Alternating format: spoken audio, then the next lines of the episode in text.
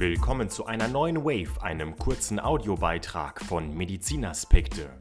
Die Neurologische Klinik und Poliklinik der Technischen Universität München, Klinikum rechts der ISA, informiert. Impfungen sind kein Risikofaktor für multiple Sklerose. Big Data-Auswertungen zeigen keinen Zusammenhang von Impfen und MS. Daten von über 12.000 Patientinnen und Patienten mit multipler Sklerose kurz MS dienten als Grundlage für die Studie der Technischen Universität München, die das Impfverhalten der Bevölkerung im Zusammenhang mit MS untersuchte. Sie zeigte, dass sich MS-Erkrankte fünf Jahre vor der Diagnose statistisch seltener impfen ließen als Vergleichsgruppen. Ein Zusammenhang zwischen Impfungen und dem Auftreten von MS scheint somit unwahrscheinlich. Man geht heute davon aus, dass die MS eine neurologische Autoimmunerkrankung ist, bei der das Immunsystem das Gehirn und Rückenmark attackiert. Sie tritt vermehrt bei jungen Menschen bis zum 40. Lebensjahr auf. Als Risikofaktoren werden auch Impfungen diskutiert.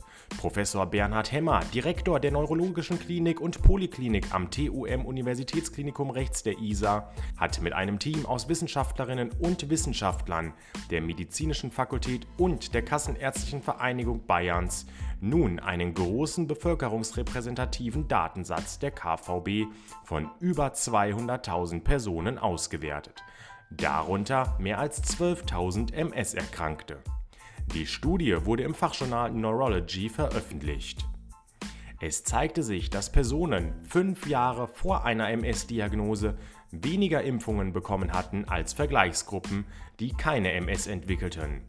Dies galt für die untersuchten Impfungen gegen Pneumokokken, Meningokokken, Mumps, Masern, Röteln und Windpocken, das humane Papillomavirus kurz HPV, Hepatitis A und B, FSME und Grippe.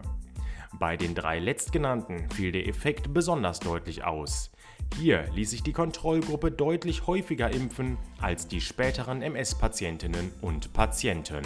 Die Ursachen kennen wir noch nicht, Vielleicht nehmen Menschen lange vor ihrer Diagnose die Krankheit wahr und verzichten deshalb auf zusätzliche Belastungen für das Immunsystem.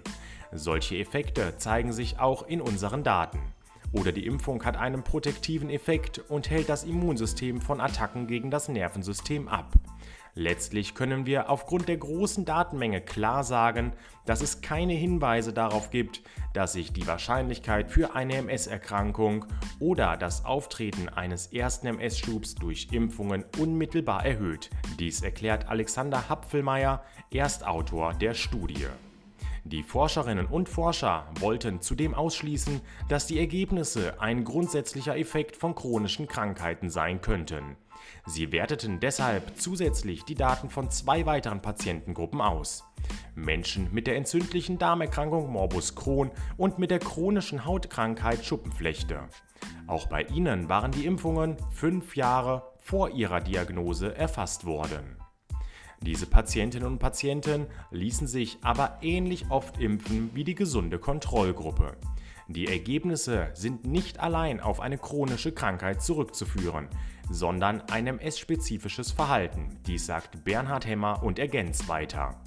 Auch aus anderen Studien wissen wir, dass MS-Erkrankte lange vor der Diagnose in ihrem Verhalten und ihrer Krankheitsgeschichte auffällig sind. Sie leiden zum Beispiel häufiger an psychischen Erkrankungen und bekommen seltener Kinder.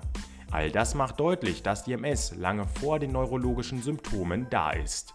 Wir müssen geeignete Marker finden, um sie früher zu diagnostizieren. Das sehen wir als eine unserer wichtigen Aufgaben.